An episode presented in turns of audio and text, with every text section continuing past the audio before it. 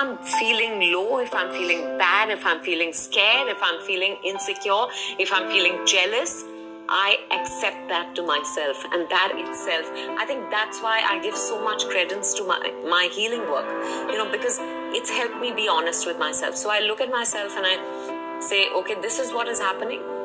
Just go through with it. It will pass. Right. Because nothing stays, nothing's permanent.